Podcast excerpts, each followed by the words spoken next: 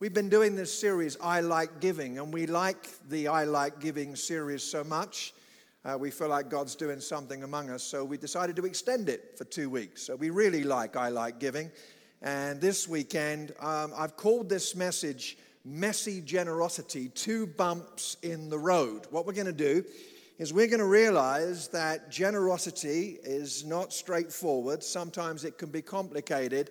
And we're going to look at two occasions, two bumps in the road in the life of two generous men and see where it all got a bit messy. In fact, frankly, it got kind of ugly. So let's be realistic about it. Acts chapter 15 and verse 36 is where I'm reading from.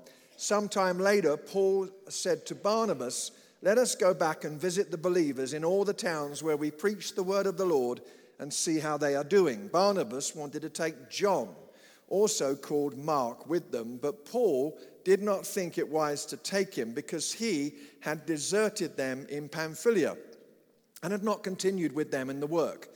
They had such a sharp disagreement that they parted company.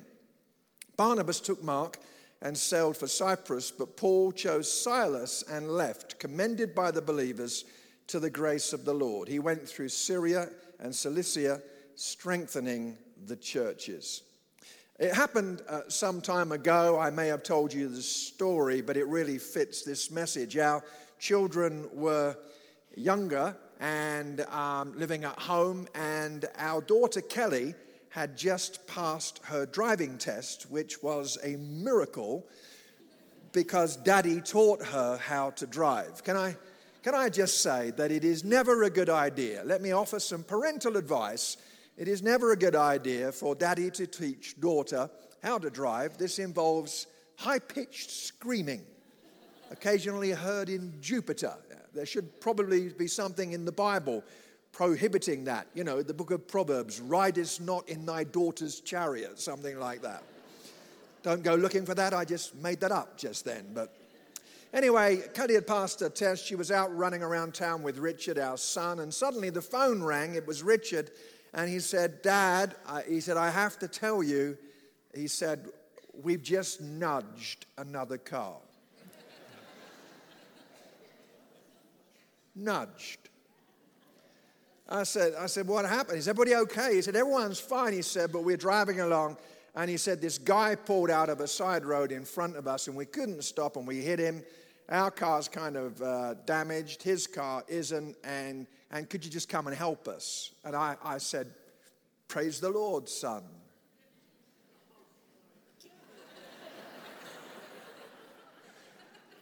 what a joy and a delight it is to share in this moment of parental bonding with you.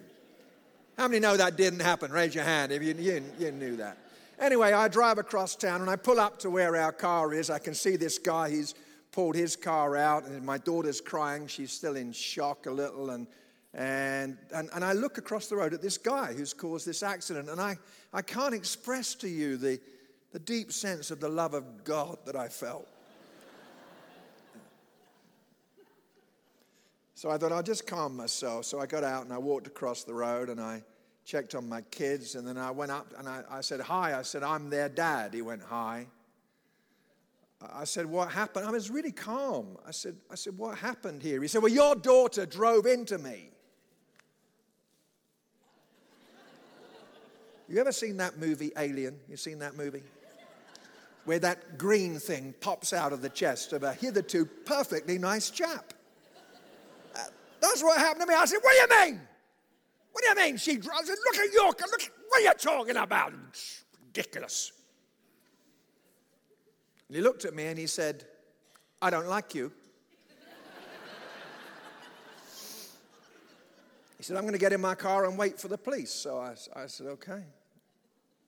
I'm standing there like, I'm thinking, this is not a good witness for Jesus. And then I'm thinking, does my car have a fish on the back of it? so I checked the car, praise the Lord, it was fishless, and I. Uh, so I thought, I better try again. You go, if you mess it up, apologize. So I went and I knocked on his window. And he wound down the window. That shows you how long ago this was.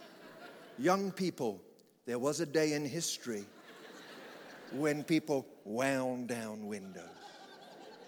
I said, Hi, it's me, the guy you don't like. He said, Hello. I said, I've just come to apologize. I said, I'm sorry. I'm not, I said, I, I, I, was just worried about my kids and I was out of order. And I, I said, Can I, could we start all over again? And this guy looked at me and he smiled. And he said, he said, he said, of course. He said, he said, I'm sorry too.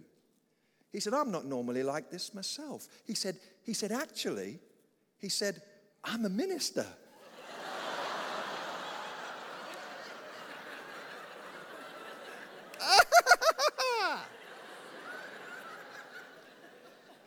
I said, uh, I said, good, good.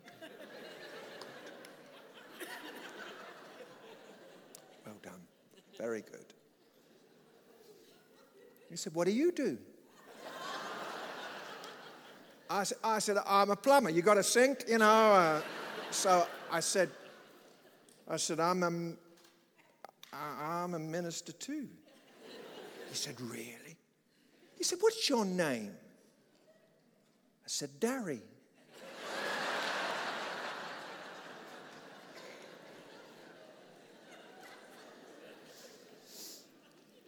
I said, It's Jeff. He said, Jeff what? I said, Jeff Lucas. He said, Jeff Lucas. He said, I was reading one of your books last week. He said, I saw you on Christian TV on Tuesday night. Happy to meet you, Jeff. I'm thinking, the dude's going to get a guitar out. We're going to sing Kumbaya by the side of the road. Take a snapshot of the moment. There's him, man of God. There's me, allegedly. man of God. And what you've got is you've got two men of God behaving badly. Take a snapshot of this scene, and you've got Paul, man of God, Barnabas, man of God, and they're behaving badly. And here's the deal it was all over generosity. You see, Paul was a generous man. He wanted to give his very best to mission. He wanted the best team he could provide. It was the Apostle Paul who wrote in 2 Corinthians 9 that God loves a cheerful or a hilarious giver. In fact, the Apostle Paul, so generous was he, that he viewed his entire life as being like a gift in the offering. He says, 2 Timothy 4 6, I am poured out like a drink offering, generous man. Barnabas is a generous man. He's the son of encouragement. He wants to give his cousin, John Mark, the benefit of the doubt. He wants to give him a second chance. Two generous men, and it all turns messy. Are you like me? I, I like movies when every, everyone lives happily ever after, and John Wayne rides off over the hill on the horse, and the sun goes down, and the music plays, and the words, the end, appear on the screen, and everyone goes, But it doesn't always work out that way. It didn't work out that way here. So, what can we learn from the story? If you're following in the bulletin, follow with me. Number one, number one, before we get any further into the stories, let's see that what's needed is a life and not just a season of giving and generosity. It's a life and not just a season of giving. It was Paul, the generous guy, again, who wrote in 2 Corinthians 8 and verse 11 Now you should finish what you started. Let the eagerness you showed in the beginning be matched now by your giving. Let the eagerness you showed in the beginning be matched now by your giving. You see, these Corinthians, they were good at starting things, they were enthusiastic, but they were basically selfish.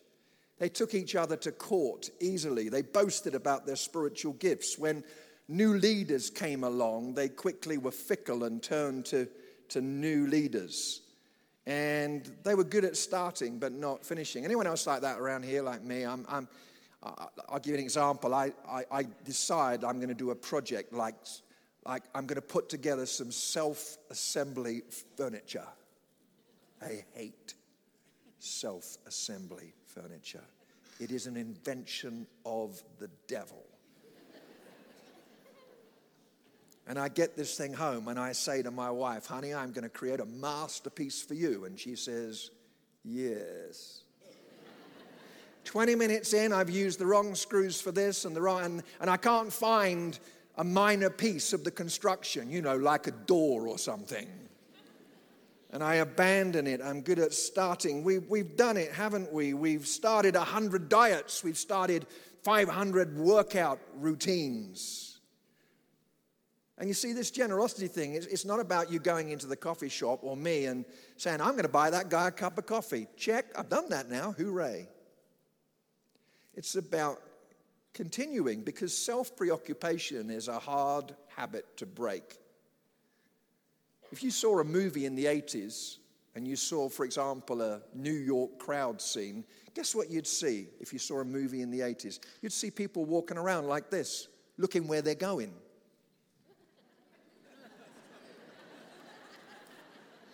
It's novel, I know. Now, if you see a modern crowd scene, you'll see this in New York.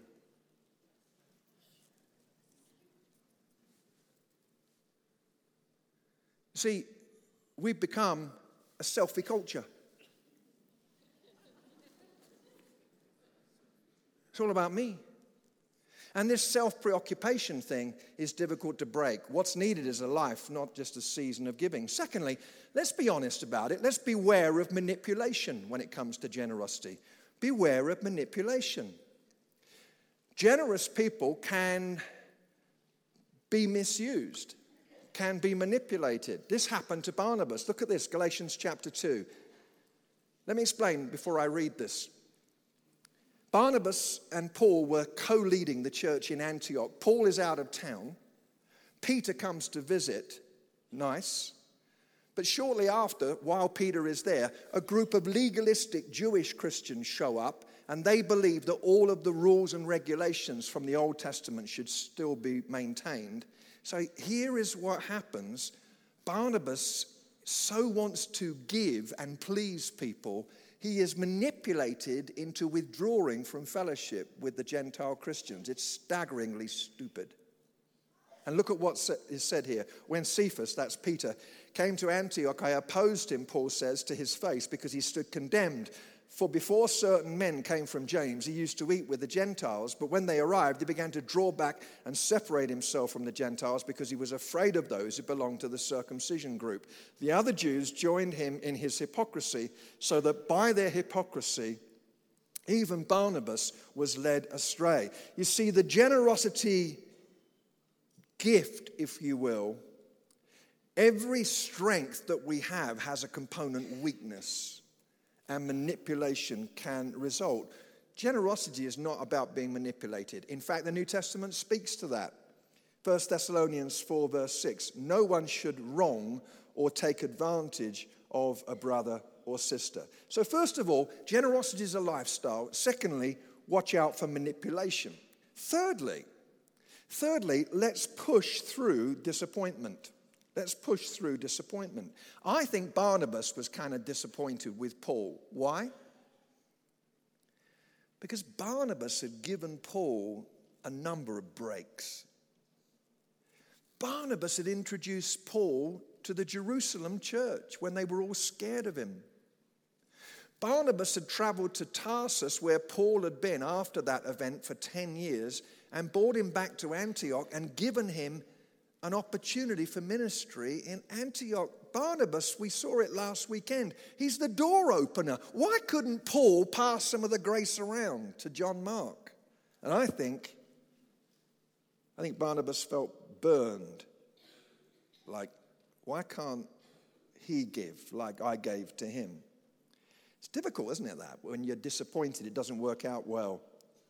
In the, uh, in the novel, The Brothers Karamazov, uh, Dostoevsky talks about a woman there who wants to serve the poor with her whole life. But the one thing she is terrified of is ingratitude. She says, I don't know whether I can cope with ingratitude. When I read that, I thought, that's me. I'll give you anything, but it'd be kind of nice if you'd just say thank you. And what I can do is I can, I can harness myself to the response of the other person and then get disappointed if there's not gratitude. Thank you is a big thing in, in my emotional vocabulary, although it was confusing when I first came to America. Because in America, when you say thank you, there's a response expected, isn't there? I say thank you, and you say, You're welcome. But we don't do that in England. When we say thank you in England, there is no anticipated response. It's just left hanging. You might nod or something or grunt, but you don't you don't say you're welcome. So when I came over here, I didn't know that that was the deal. So I would say thank you, and they'd say you're welcome. And then I thought, well, that means I've got to say thank you again. So, so I'd say, well, well, thank you, yeah, very much. And they'd say, well, you're very welcome. And I'd, I'm thinking, oh, well, okay then. Well, well, well thank you. I mean, we're going to not get out of here in three weeks.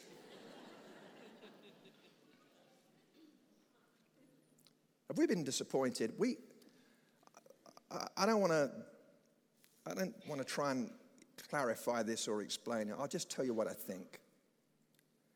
I think there's something quite deep that God wants to do with us this weekend because we've been burned, some of us. And we gave, and it all blew up. And we've taken an open heart and we turned it into a clenched fist. I'm not going to let that happen again.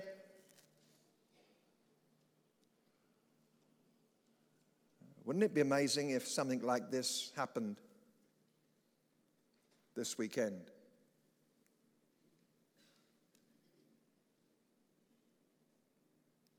Are we disappointed? Is it time to try again? Fourthly, it's a minor point, this, but I want to make it. Number four, be loyal but be mindful of familial blindness. Be loyal, but be mindful of familial blindness. What's that about? Well, Barnabas was loyal to John Mark and defended him, but I've just got to say this because it's true. He is his cousin. So, is it just possible that sometimes we are generous to people that we love in a way that means that we're somewhat blind to their faults? Teachers have told me that sometimes they have parents who go into those parents' evenings and they just cannot believe that their darling child could possibly do anything wrong. And you go to that parents' evening and you say, Well, how's he doing? And the teacher says, Well, he did try to burn the school down last week. And you say, No, he's just such a caring person. He was just trying to fix s'mores for his friends. No, he was trying to burn the school down. Be careful of generosity that is blind in a familial kind of way. Number five. Number five, be realistic. Be realistic. Generosity, I've already alluded to this, but I'm going to say it again. Generosity doesn't always lead to a happy outcome. It didn't end up well here. It didn't end happily. These guys, these guys have a fuss. And this is not a sort of mildly gentlemanly British altercation. I say, Barnabas, I'm a little perturbed about the possibility of taking John Mark with us. And I'd like you to consider with me over a cup of hot tea the possibility that we might not have him on our team. And Barnabas says, Paul, well, thank you for that opinion, but I'm jolly upset with you and I feel we need to talk this through. They have a sharp falling out. I'm so glad the Bible doesn't airbrush this. It didn't end well. It doesn't always end well. Pastor Darry tells this great story. It's so inspiring. He's got a real gift of encouragement. He tells this great story of going into a restaurant somewhere and the server was not having a bad day, she was having a bad decade. And she's slamming the coffee around and she's looking angry and, and she is sharp. And he thought, how can I, how can I connect with her? And he noticed that she had a rather elaborate tattoo. And so he said, he said, ma'am, do you mind if I, tell me about your tattoo? And she immediately, it was like the sun came out. She brightened up and she started to tell him about this tattoo. And she was animated and happy, and, and everything turned out great. So Pastor Darry came to England with us and he told that story at a conference. And, a guy over there heard it. And this gentleman in England, having been inspired by Darry's story, he was in a restaurant where there was a biker guy about nine feet tall. And the guy was being kind of rude to the servers, and he noticed that he had a, quite an assortment of tattoos. So, inspired by Pastor Darry's story, he got up and walked across to this refrigerator of a man. And he said, Hey, tell me about those tattoos. And the guy said, and I quote, What the bleeping bleep has that got to bleeping well do with you, you bleeping bleep? now, just to be fair, I didn't quote what the gentleman said precisely. Didn't turn out well. And sometimes it doesn't. But let's get over it. You see, here's the last thing, and that is whatever happens, keep giving your life away. Whatever happens, keep giving your life away. Because you see, as we're about to see, sometimes generosity, it's not just a thrilling joy, it's a hard slog, it is hard work, as this story that we see on the screen now demonstrates. Take a look. The story starts with me eating chicken at KFC. And this guy comes just shuffling in with a walker. His beard was growing out, his hair was down to his shoulders, and it was greasy and matted. He's got on this old white t shirt that is just soiled from stem to stern. I thought, well, you know, I can at least give him something to eat.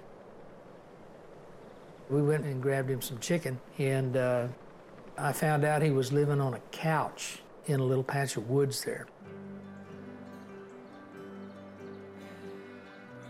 So he was back there laying on the couch, and he told me that he was a homeless vet. I could not believe that a human being would be living like he was, especially having served the country. He was sick, he mentally disabled, smelled to high heaven. You know, it would be inhuman to leave a man living out like that if there was any hope.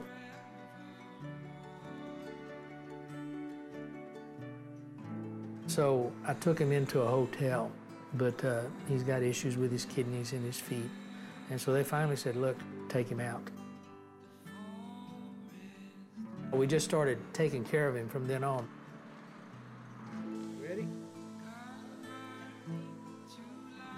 You know, what happens to a man that deteriorates to the position that he's in? From what I've been able to piece together, he was adopted by an elderly couple, so they died early in his life.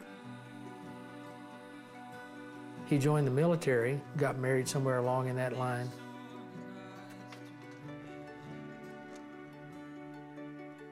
His wife said, come home and take care of the family or she was going to leave him. He went home to take care of his wife. Well, she left him anyway and took the kid.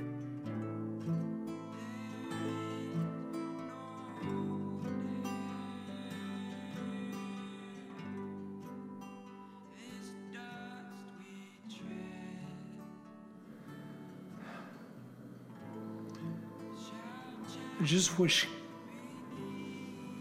God would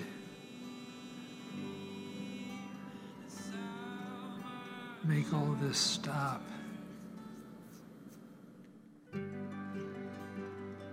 I mean, it's been a challenge. It's a slog to get those benefits.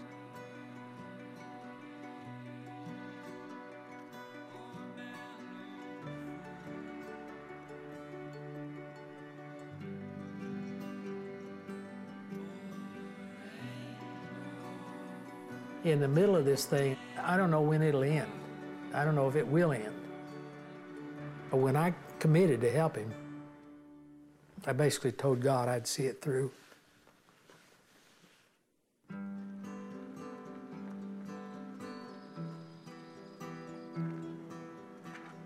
Mark was in hell till Eddie Green came into his life and changed all that. Mark was very sick. You know, post-traumatic stress syndrome, the first thing they start thinking about is what they did in that war. How many people they done killed.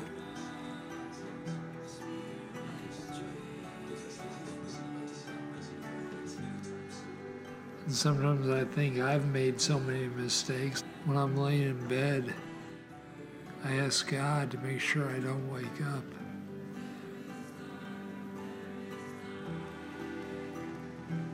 I don't want to see him die.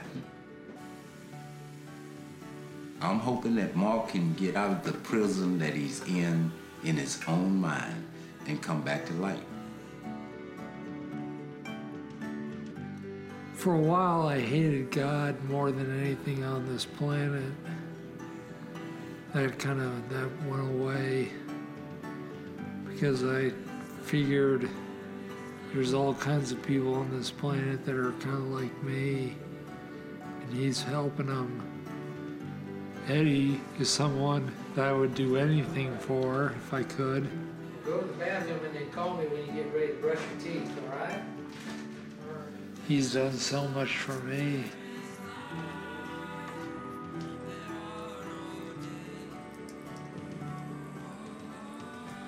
If you consider that you're a gift of God to the other people in the world, there really is something spiritual that takes place when we give our life. It's just like a crystallization of the reality of what God feels for mankind.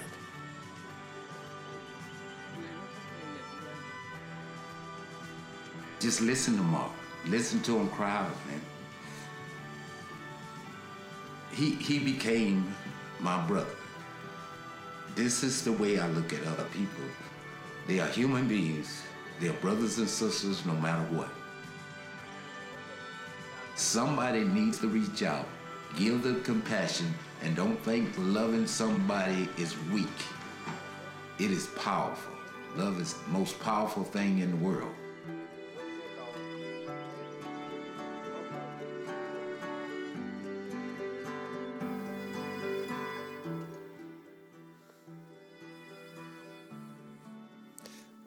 Love the way, I love the way the gentleman said, I told God I'd see it through.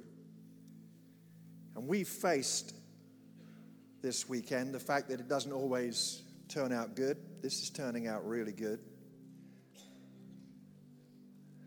That beautiful story. I, I wonder if I can be quite personal for a moment as I wrap this up. Last weekend, um, how many of you were here last weekend? That's good. How many of you are here this weekend? Last weekend, I shared about the um, decision years ago that Kay and I made to foster a, two young ladies in our congregation. They became part of our family. And as I stressed back then, I didn't tell the story for us a sense of nobility, but to actually confess the struggle that I had. You take care of it, God. But we did that. Something happened yesterday that shows a, an ongoing beautiful outcome. Kay is back in England right now and had a girls' day out in London yesterday. They were lining up for theatre tickets, and wanted to share the photograph they sent. That's um, our daughter Kelly on the right there. And that's Kay behind her. The two young ladies on the left, the two ladies on the left are our foster daughters, and behind them, I suppose you would call her our, our foster granddaughter. And Kay doesn't know I'm even showing you this, so I could be in deep difficulty. But I wanted to show it to you because I want you to see the joy. Joy that has come. Keep giving yourself away. Paul did.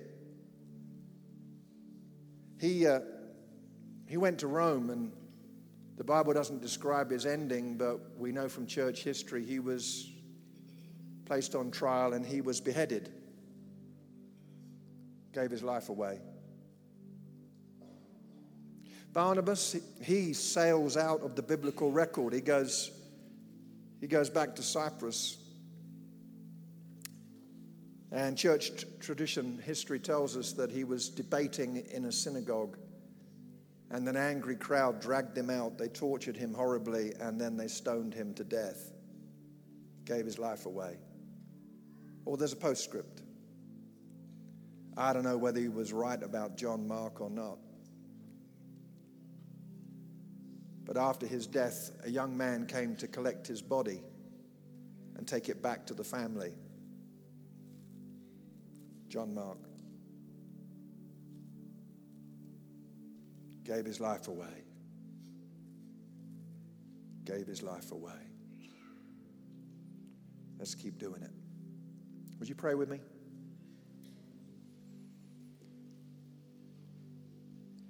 It's messy, Lord, sometimes, and it's marvelous. Doesn't always end the way we'd like it to. But we want to somehow find ways to live lives and not just have an occasional flurry of generosity, but to live that way. That's what we want. We don't want to be manipulated, but we want to push through disappointment. Help us. I'd like us to keep our heads bowed for a moment, and I'm going to give a very simple invitation, and it's very specific. Please listen very carefully. In a moment, I'd like you to respond if you are one of those people who would say, Pastor Jeff, I've been burned. I'm disappointed. It turned out badly. I was ripped off. One of those emotions are yours, or one of those experiences are yours. And somehow you know that you have kind of closed your heart because of that experience. And this weekend, I have a sense that God is doing a deep work and He wants to open our hearts again to possibility to possible hurt and pain. I wonder if that is where you find yourself right now. As I look around the building, can I ask you if that's where you're at and you want to respond to this? You're saying, I'm opening my heart, I'm making a step. Can I ask you just to slip up your hand for a moment and hold it there, please? Do it now. Now. And just keep it out if you can't hold it up, just keep it out in front of you open.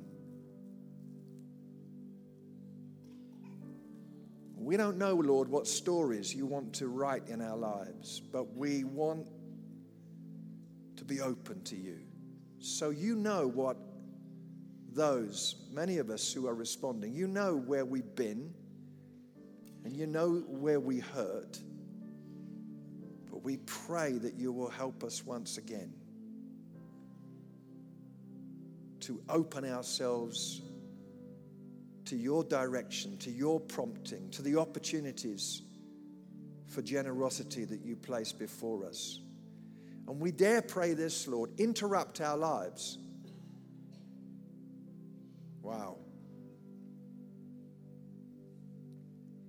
Get in the way of our agendas, Lord,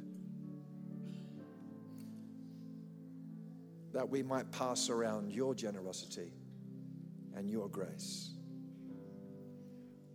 Before we close this, why don't you just whisper to the Lord what you'd like to whisper to the Lord? Go ahead, just in your own heart.